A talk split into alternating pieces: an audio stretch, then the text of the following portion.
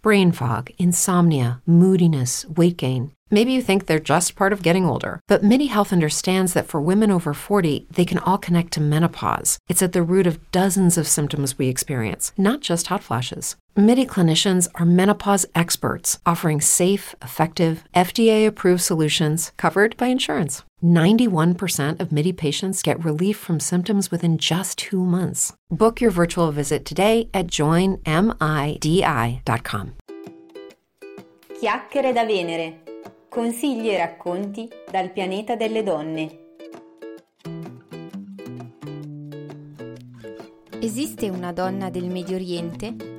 Quali sono gli stereotipi occidentali che attribuiamo a quel mondo? Ne parliamo oggi nell'intervista con Antonella Piano. Benvenute a tutte a questa nuova puntata podcast di Chiacchiere da Venere. Oggi ho un ospite d'eccezione, devo dire, perché si tratta di Antonella Piano, è una giornalista, analista ed autrice specializzata sui paesi arabi e il Medio Oriente. È stata anche corrispondente di guerra, attualmente vive in Oman ed ha anche un blog appunto che dedica a, a questo paese che attualmente la ospita. Eh, benvenuta Antonella e ringrazio di questa presenza anche la collaborazione collaborazione col blog Donne che migrano all'estero che mi ha permesso appunto di conoscerla. Benvenuta. Eh, grazie Cristina, è il piacere mio e come è anche stato un piacere collaborare con donne che migrano all'estero, noi, che, noi che siamo andate in paesi lontani. Sì. Ehm, iniziamo subito mm, dicendo che ehm, la mia intervista di oggi sarà probabilmente fatta di domande magari un po' più banali di quelle che faccio di solito, eh, nel senso che per me il mondo delle, del Medio Oriente, il mondo femminile del Medio Oriente è un qualcosa di, di, non noto e proprio per questo cercherò di fare le mie domande così un po' ingenue ad Antonella che invece è un'esperta, una conoscitrice di questo mondo eh, alla quale proprio chiedo di darci un punto di vista invece eh, diverso, approfondito e oltre un, quegli stereotipi che generalmente si, si sentono, si leggono eccetera, appunto a proposito del Medio Oriente. Eh, sì, perfetto. Inizierei quindi Antonella chiedendoti questo, eh, se esiste una condizione della donna nel Medio Oriente, quindi per una condizione intendo proprio un qualcosa di generico che, eh, che possa accomunare la donna del Medio Oriente, o se in realtà eh, anche qui è subito necessario diversificare.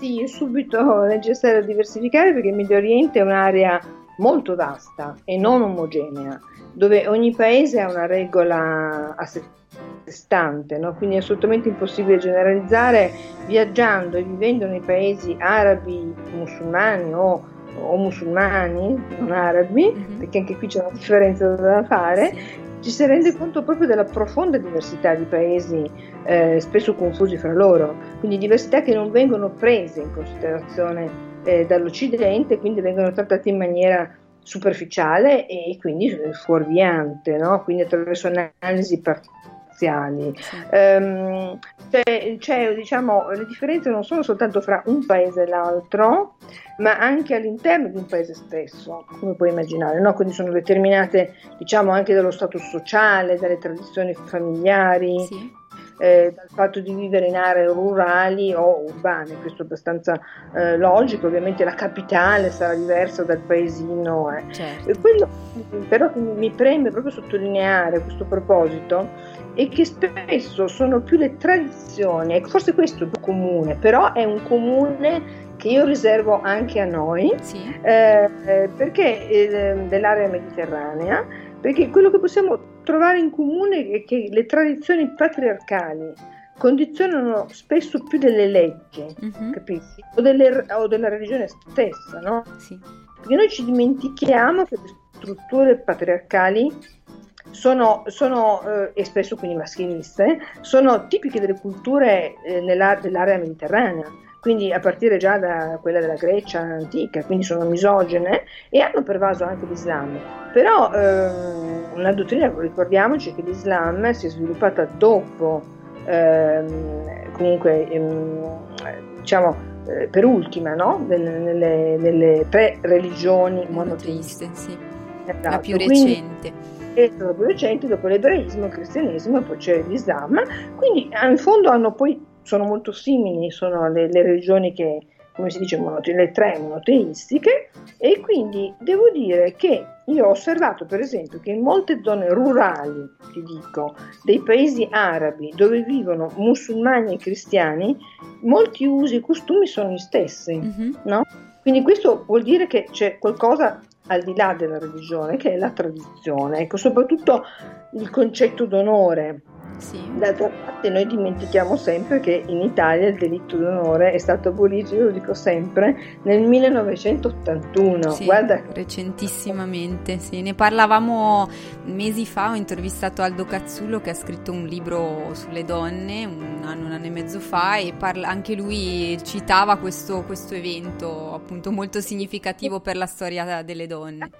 Poi c'era addirittura prima, 60, fino al 63, c'era lo ius correggendi, cioè il marito aveva il diritto di picchiare la moglie in Italia eh, che si comportava nel modo sbagliato per la morale comune. Questo, questa legge è stata abolita nel 63, quindi dimentichiamo che anche noi comunque siamo arrivati molto, molto tardi, no? quindi siamo comunque anche d'Italia, quindi l'Italia e molti altri paesi dell'area no? sono, sono, hanno questa struttura patriarcale e quindi decisamente maschilista. Quindi, mh, mm, ehm, altra, ecco, tipo, chiaramente, chiaramente con questa struttura no? diciamo, comune, certamente in questa prospettiva è ovvio che il pensiero femminile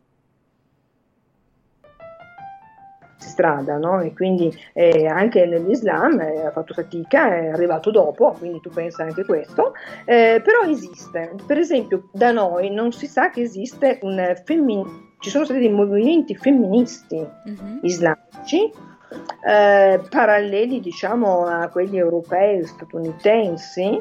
A cavallo da noi sono stati a cavallo dell'Ottocento inizio Novecento e, e invece eh, eh, quindi mh, negli anni 20 ci sono stati questi movimenti femministi ehm, eh, che sono molto molto importanti, sono eh, per esempio in Egitto, in Egitto negli anni 20, negli anni 20 c'è stato un movimento proprio laico. Mm-hmm.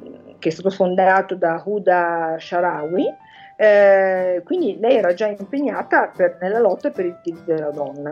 Poi c'è un recente femminismo islamico, ecco tutte cose che qui nessuno sa, di cui nessuno parla, mm-hmm. eh, quindi invece è molto interessante. Allora, ripeto, questi sono stati movimenti mh, mm, molto importanti negli anni 20, quindi come vedi, insomma, non è che eravamo molto distanti. Certo. Adesso sono, c'è un movimento particolare, questo lo trovo molto interessante, infatti lo sto seguendo, che è il femminismo islamico. Mm-hmm. Cioè, è una scuola di pensiero, proprio musulmana, quindi in questo caso, che ha come base comune la rilettura del Corano sì. eh, per smantellare l'interpretazione maschilista. che dicono queste esposizioni maschilista e misogina, cioè mm-hmm. loro sostengono fatto un'interpretazione del Corano e ti faccio qualche nome, per esempio, giusto per dare dei dati un po' più accade- accademici, sì.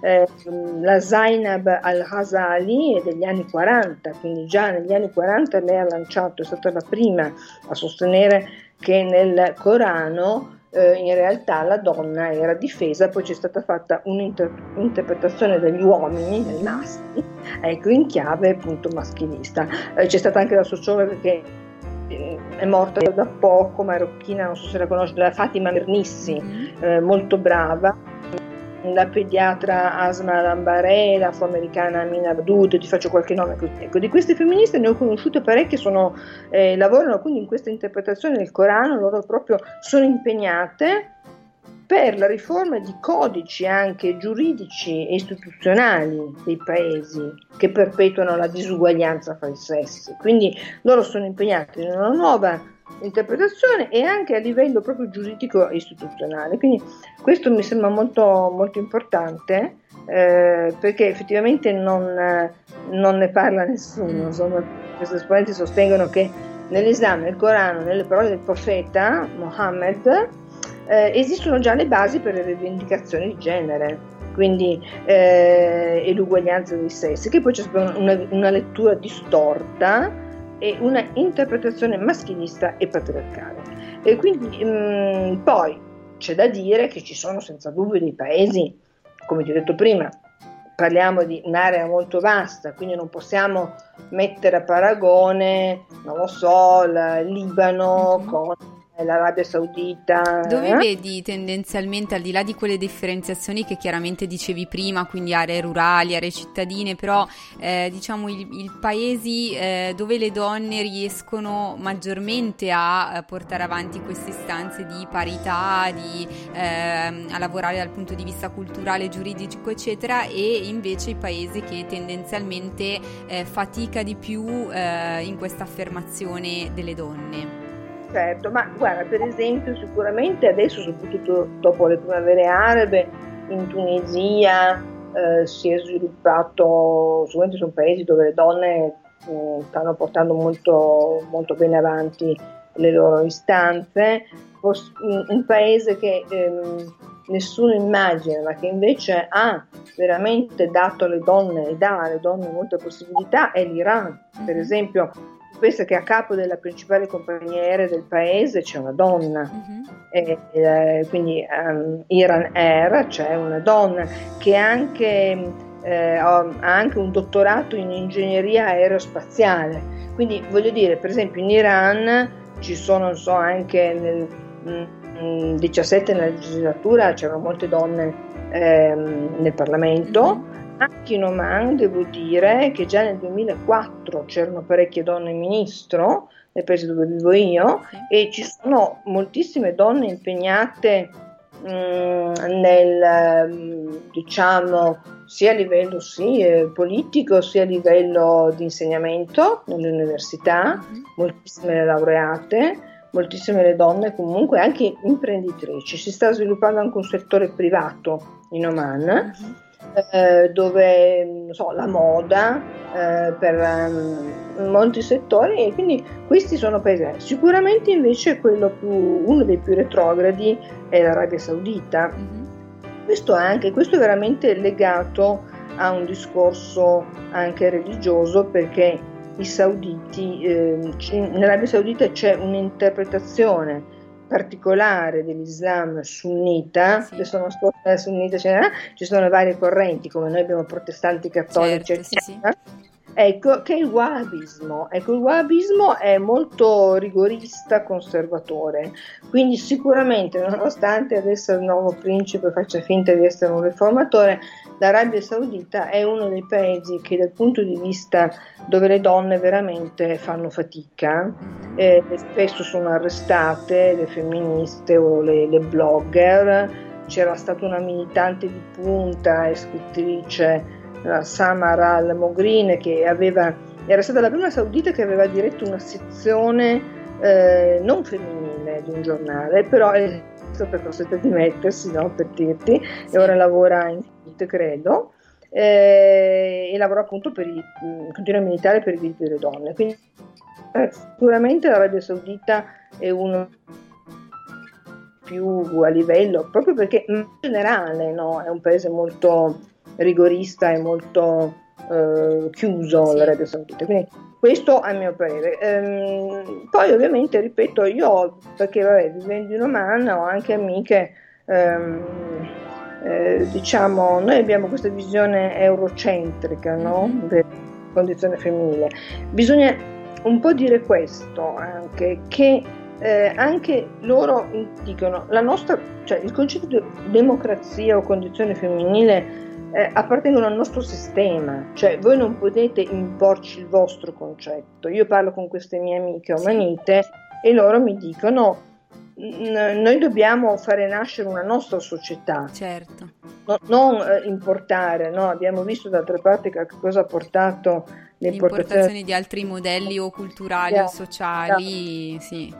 Esatto, per esempio ci sono forti proprio differenze nel loro modo di pensare, ci sono mm. anche molte donne omanite che preferiscono stare a casa, te lo dico sinceramente. Eh, raccontaci qualche così, proprio dalle tue relazioni, le tue amiche, le persone con cui appunto hai avuto modo di conoscere per lavoro ma anche nella tua quotidianità, quali sono le cose eh. che, che, differenziano il loro pensiero, la loro cultura da, dalla nostra, in senso vero, non stereotipato?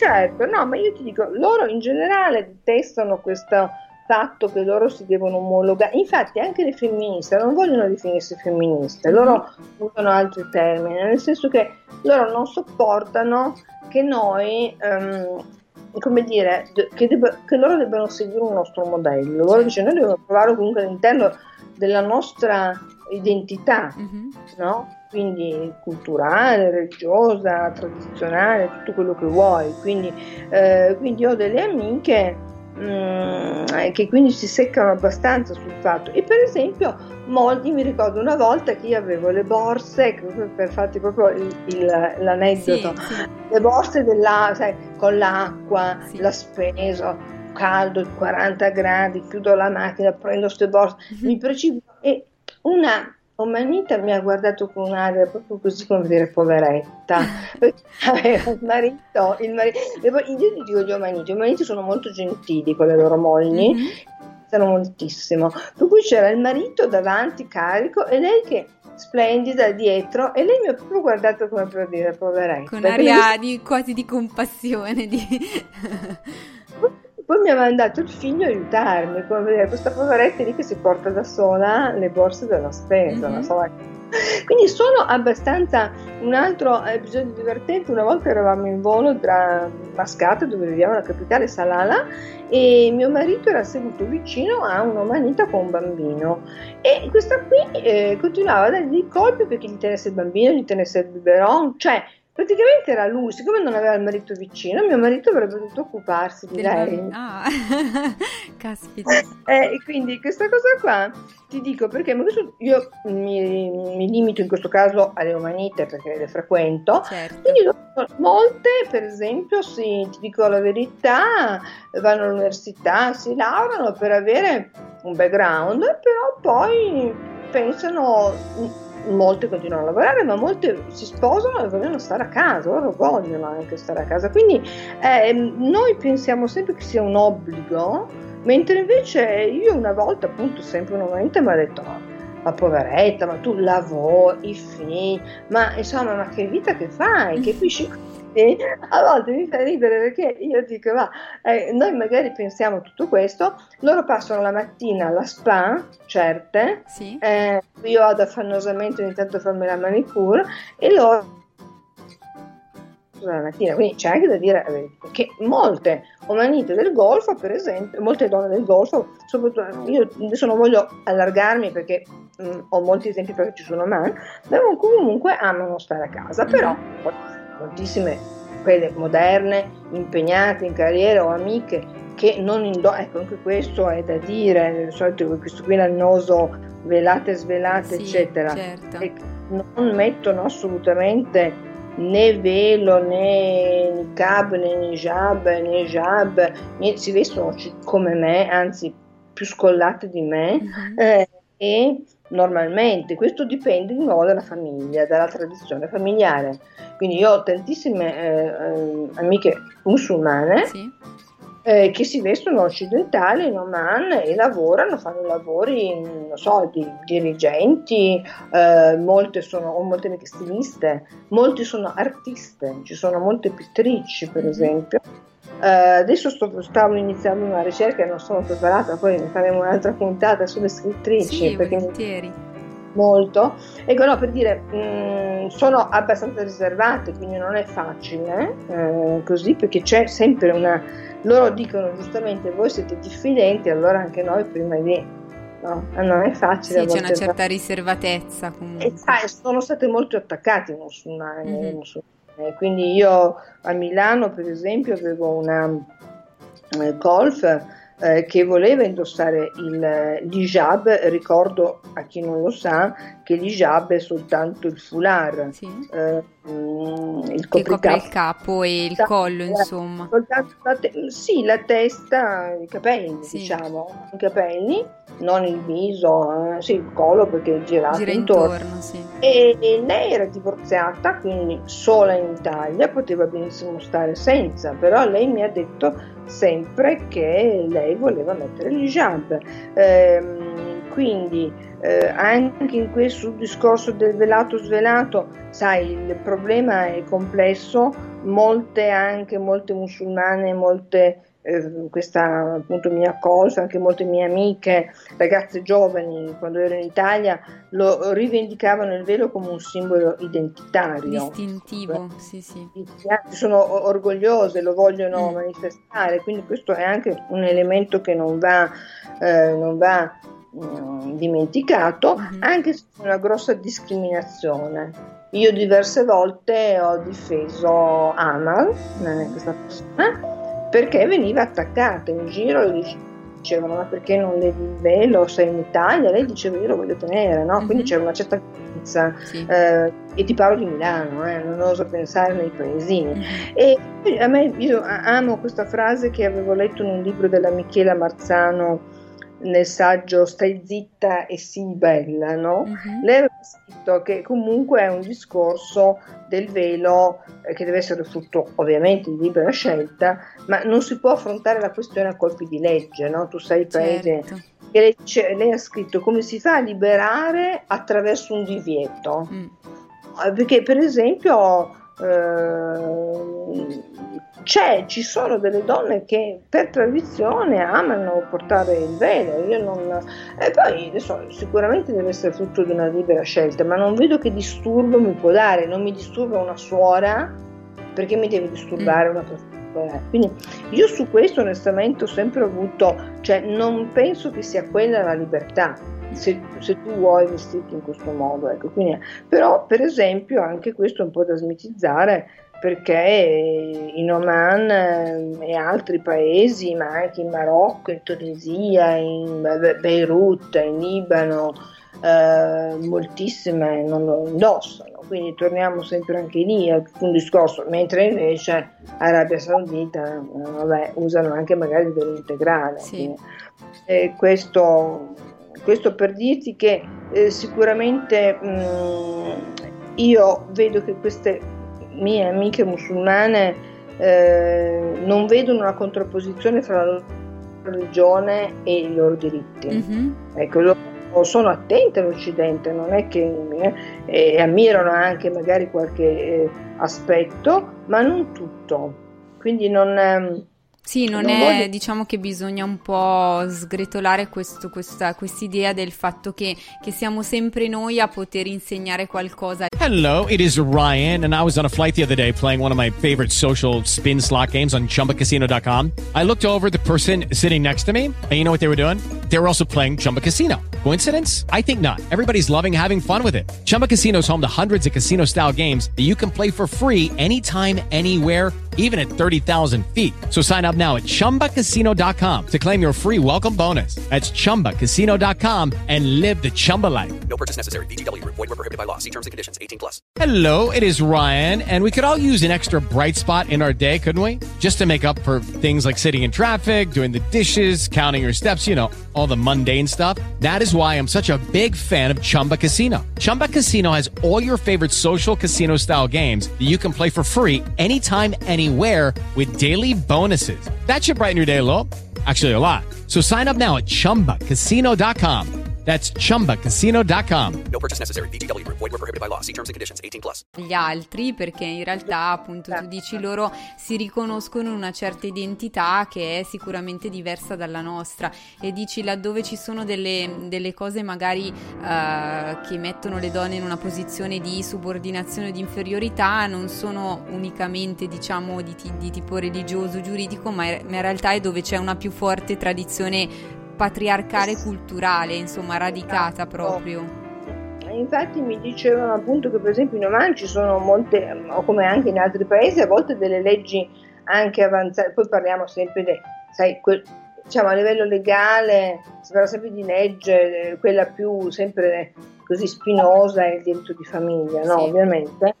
Però ci sono magari delle leggi che tutelano le donne, ma le donne non, sa- non le, non le conoscono neanche perché magari vivono in certi villaggi, eccetera, c'è la tradizione. Quindi non sempre il problema, me lo diceva questa una docente universitaria, eh, appunto a Muscat dell'Università della Cabus University, che a volte il problema è far arrivare in maniera capillare, perché è chiaro che le più evolute, quelle che vivono in capitale, quelle che arrivano un certo ceto sociale, sono consapevoli no? Sì. di tutto quello che viene promulgato a loro favore, eccetera.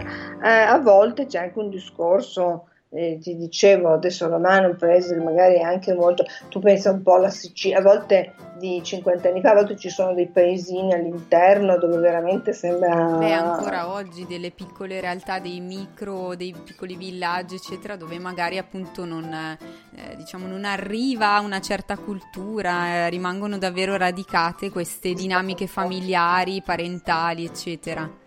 Esatto, esatto. Quindi sai, a volte c'è anche l'umanita che si veste così, poi dice, ma guarda, devo trovare mia nonna nel paese, sai, mi metto eh, la baia, no? Così, ma lo, fa- lo faccio anch'io quando vado magari a trovare mia mamma che mette la gonna più Sì, lunga. certo, perché poi- un segno di, di rispetto magari per la sensibilità di chi è, è più legato a, a altro tipo di tradizione. Esatto, magari mi faccio la coda di cavallo, così perché lei dice, ma dai, sai perché so che lei piace di più così, ma sono cose che Sì.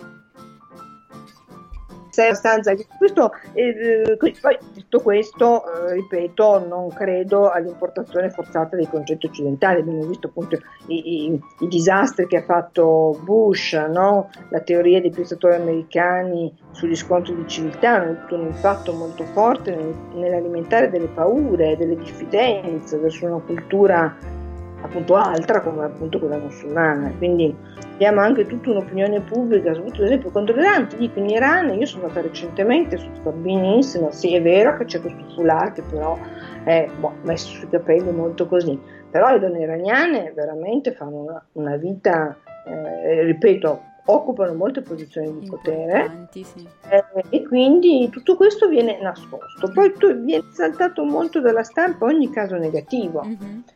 Ti dico che non succedano queste cose, e poi d'altra parte ci sono dei paesi, sì, anche non so, lo Yemen era un paese molto arretrato, eh, il Pakistan, però noi parliamo di un paese musulmano ma non arabo, per quello che ti dicevo, no? Sì. Bisogna fare un distinguo. Io poi c'è tutta un'area che è musulmana, mh, non tutta, perché in Pakistan metà sono hindu, metà sono musulmani perché deriva dalla partition e quindi sicuramente ci sono delle aree sicuramente al confine con l'Afghanistan molto Sì, chiuse, Eh, sì, sì, sì, integraliste. è chiaro molto Mhm. eh, come però eh, tutto questo è chiaro io ripeto noi dobbiamo accettare eh, questo mh, eh, questo che questo processo avvenga secondo le loro eh, la loro cultura e il loro modo di vedere perché loro sono diversi Io ti dico in Oman già nel 2004 c'erano quattro donne ministro Mhm. quindi solo per dire ma queste cose non vengono mai dette vengono sempre dalla stampa esaltato il caso negativo Mm. no? Sì, tendenzialmente forse è un po' una cosa, un po' una caratteristica della stampa in generale, ma tendenzialmente anche un po' dell'essere umano forse in generale, del segnalare l'errore, segnalare la cosa che non va bene, focalizzarsi sul negativo, mentre invece in realtà l'idea di guardare al positivo è sicuramente molto più utile ed efficace per tutti, sia a livello personale che culturale che sociale. Certo, perché effettivamente tutto questo eh, è importante per eh, liberare la mente degli stereotipi, no? Dobbiamo cercare una, una cultura di incontro, di, di apertura, di scambio, di contaminazione, però ovviamente bisogna muoversi. Io insisto anche, allora quindi sì, abbiamo il, il concetto che la notizia negativa fa sempre più colpo di quella positiva. È un peccato, ti dico, perché Mm. scopre storie bellissime. Io ad esempio di questo Mm, questa donna che è diventata capo del comunque era NER, ingegnere, eccetera, cioè do- do- io l'ho scoperto di mio, ma non lo trovi da nessuna parte. Mhm. Cioè, allora mi, mi domando, vogliamo veramente soltanto far vedere? Quindi questo sicuramente poi genera. Io poi sento in giro, ah, ma nica- cosa vuol dire eh, bu- eh, burka? Ecco, un'altra cosa che non sopporto è leggere burka. Il burka non è il velo. Eh, cioè il burka è un, un abito afghano, Mhm. quindi un giorno ho bisticciato, con, lavoravo ancora in Italia, ho bisticciato con una mia collega Mhm. perché sono- le ho scritto privatamente dicendo scusa non puoi continuare a dire burka perché a Milano corretto. no no perché il velo si deve mettere velo integrale o niqab che è quel velo che copre tutto e lascia scoperti gli occhi Mhm. e ho risposto cosa importa eh, copre e io ho detto vabbè ma tu mica chiami eh, non so berretto be- da baseball e copre anche la testa come un colbacco Certo. Detto, adesso sono così felice di vivere in un paese musulmano, così almeno posso stare tranquilla. Perché io leggevo tutti i giorni queste cose e stavo ma dicevo: no, no, burka. Io ho mai visto un burka a Milano perché non c'è un'immigrazione afghana. Sì, sì, sì, certo. Ecco, Sì, è proprio un, un- un uso improprio anche delle informazioni che si hanno, no? Di come si fa informazione sulle cose. Esatto. Mm. Eh, mica diresti che un'italiana veste, no, veste sari, non dici che veste il kimono. Sì, sì, Cioè, sì. ma qui parliamo proprio di errori, non è? Allora, eh, io non so, io, ma anche io, eh, guarda, quando io sono in Italia mi chiedono, ah, vai in Oman, adesso sì, devi mettere il burka, vero? No, io ogni tanto ho degli- dei momenti in cui dico devo stare calma, dei momenti attaccherei la giugulare direttamente, perché tu capisci che dopo che te lo chiedono, tu gli spieghi, perché me lo chiedono. Ehm, è come se tu adesso, e loro mi dicono, ah vabbè, sarà, Sì, No, sì, allora- sì, non c'è, non- insomma, è come se non venissi comunque creduta, cioè sì, vabbè, tanto è la stessa cosa, no? Tanto rimangono convinte che tanto è uguale. No, ma poi a parte che in Oman, eh, ripeto, in tutti i paesi, noi occidentali possiamo vestirci come vogliamo, Mhm. nei paesi musulmani, Ripe- eh, poi eh, dipende dall'area, dipende dalla tua sensibilità, dipende dal tuo, da tante cose. Però gli occidentali, a parte l'Arabia Saudita, dove in effetti anche gli occidentali fuori dai compound devono mettere non il velo, ma almeno la baia, no? Questa lunga, però noi occidentali, cioè io mi vesto come a Milano, a Muscat, Mm, certo. una differenza. Ecco, non- Poi la mia sensibilità, mm, e magari se invece, eh, è chiaro che se vado in moschea mi copro, ma Mhm. ti copro in una chiesa eh, cattolica, non vai con- non dovresti almeno andare con gli short, insomma. Cioè, Certo, questo per rispetto al luogo anche, sì. quindi assolutamente, ecco, poi è ancora da dire questo che le donne occidentali, quindi non è che ci sia una, però anche fra di loro, eh. poi io non vedo,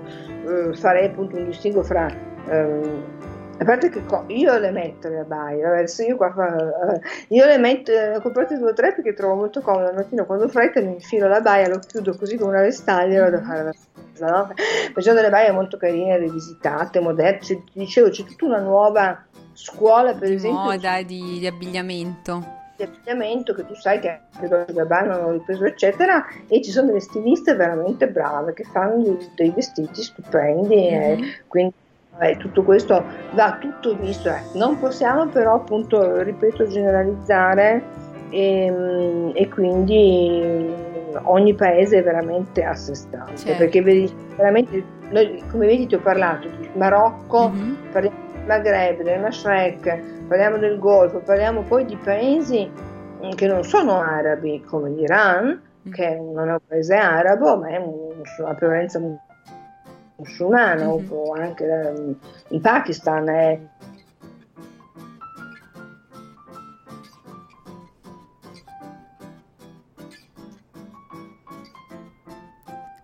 Pronto?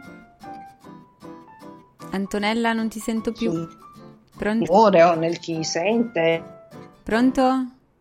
In vacanze mi dicono: Ah, ma davvero, davvero un posto fantastico. Pronto? C'è talmente, sai, io sono una voce, possiamo essere un po' di voci che siamo preparati sia da un punto di vista accademico sia da un punto di vista poi di vita, no?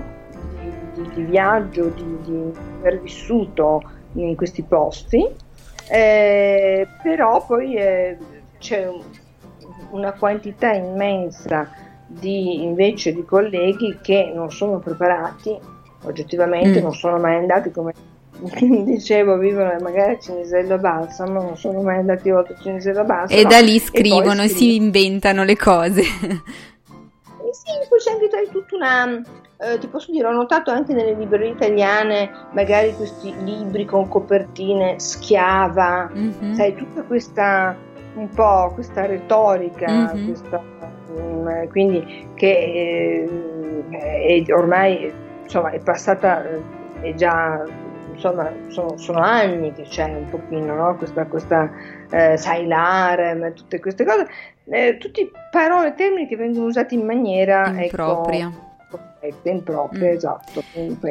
Eh, ti chiedo un'ultima cosa, Antonella, per eh, concludere la nostra chiacchierata. Vorrei che ehm, ehm, dicessi alle nostre ascoltatrici dell'importante riconoscimento che hai avuto proprio nel tuo ruolo di, di mediatrice no, su questi temi legati al- alle donne al femminile tra Oriente e Occidente e che quindi poi lasciassi le nostre ascoltatrici con, una- con un invito, un consiglio, insomma lo faccio un po' con tutte le mie ospiti, un qualcosa Ah. che ti senti di dire per, per concludere questa bella intervista.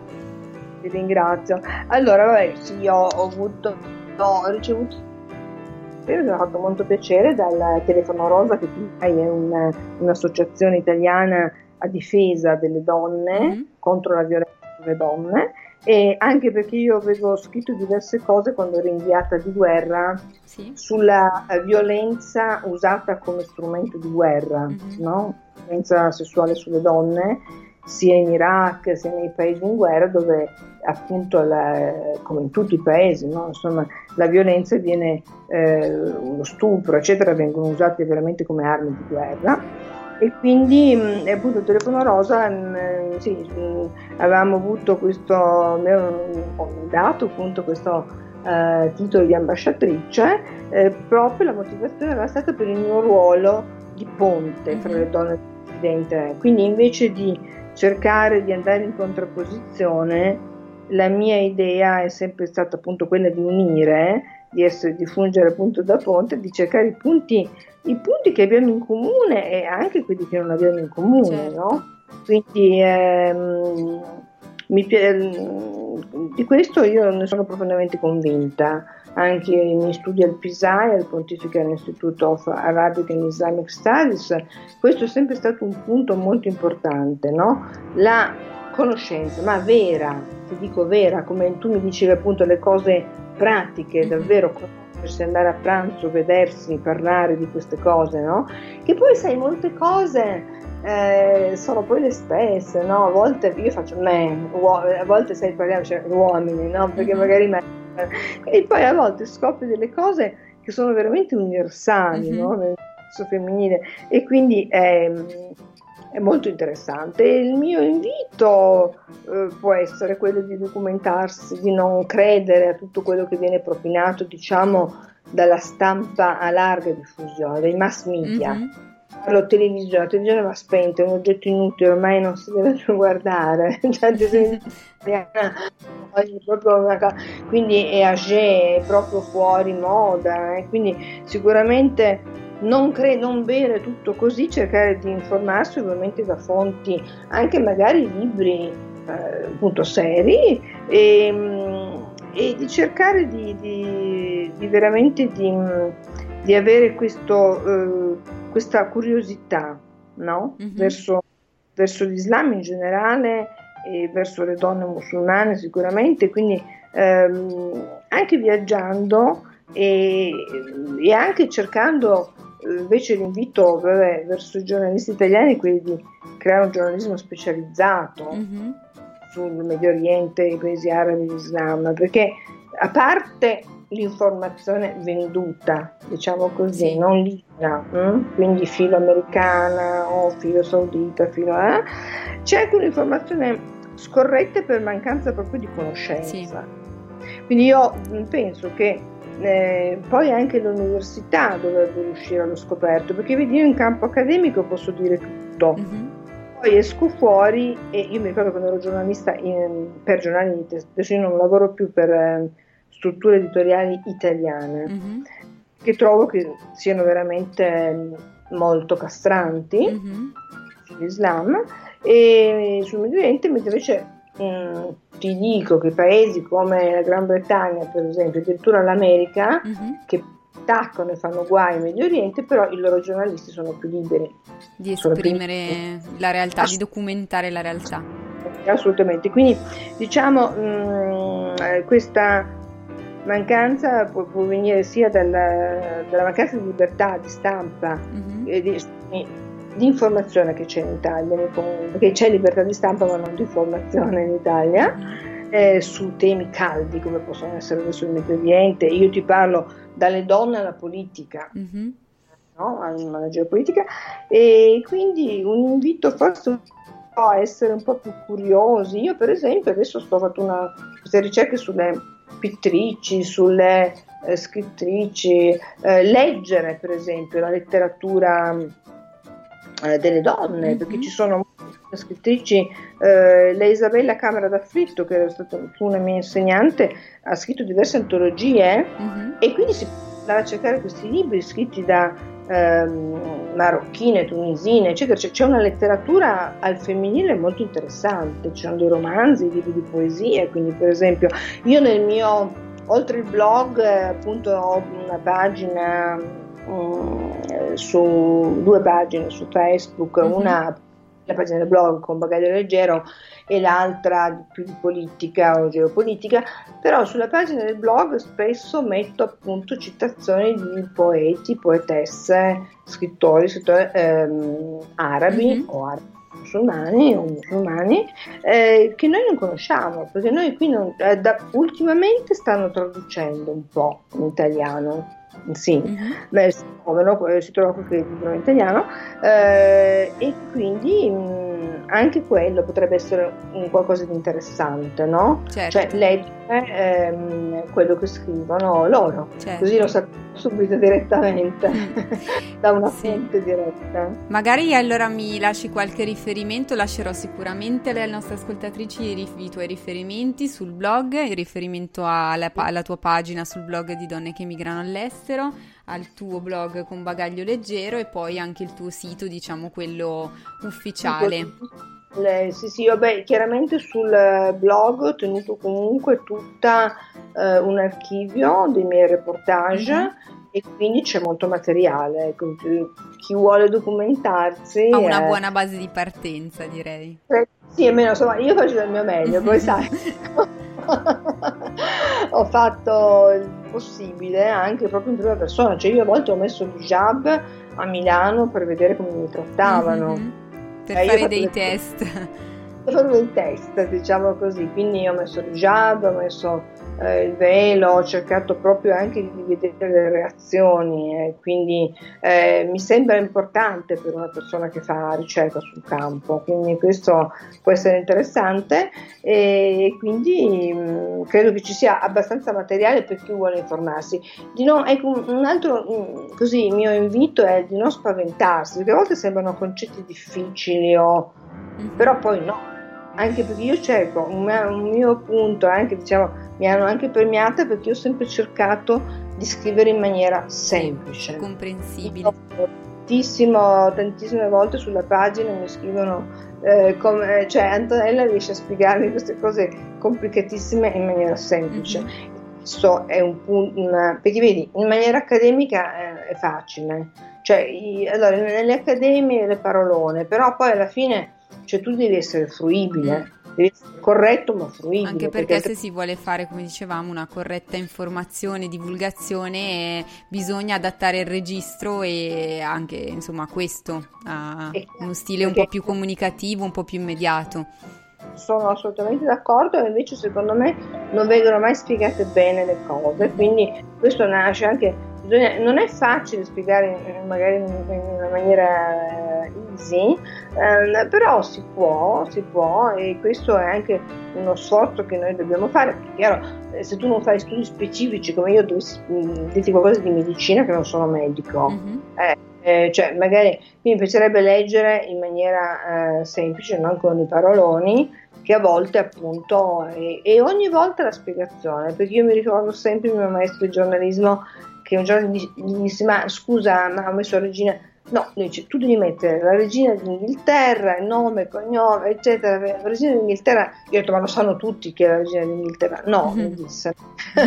Quindi è vero che noi dobbiamo, io lo spiego sempre, cos'è l'hijab, cos'è il niqab, se nomino qualcosa, cos'è il wahhabismo, perché se tu fai caso spesso leggi eh, questi nomi in arabo Mhm. senza una medicina. Ora tu non sei tenuta a sapere chi è un salafita, Sì, sì, no? Certo.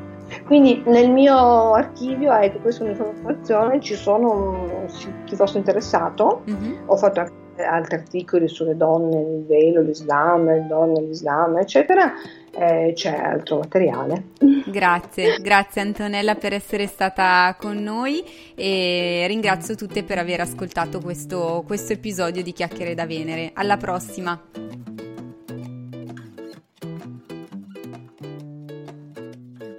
Anche questa puntata del podcast si è conclusa e come sempre vi invito a seguirmi sulla pagina Facebook di Chiacchiere da Venere, iscrivendovi alla newsletter dal mio blog www.chiacchieredavenere.it dove trovate appunto il form di iscrizione e anche sui vari social. Da qualche tempo ho avviato le attività anche sul canale YouTube dove potrete trovare tanti piccoli video in cui cominciare a conoscermi e a capire un po' meglio come funzionano le tecniche di coaching per migliorarci giorno dopo giorno. Alla prossima! Okay, round two. Name something that's not boring. A laundry? Ooh, a book club. Computer solitaire, huh? Sorry, we were looking for Chumba Casino. That's right. ChumbaCasino.com has over 100 casino style games. Join today and play for free for your chance to redeem some serious prizes. ChumbaCasino.com. No purchase necessary. Void where prohibited by law. 18 plus terms and conditions apply. See website for details.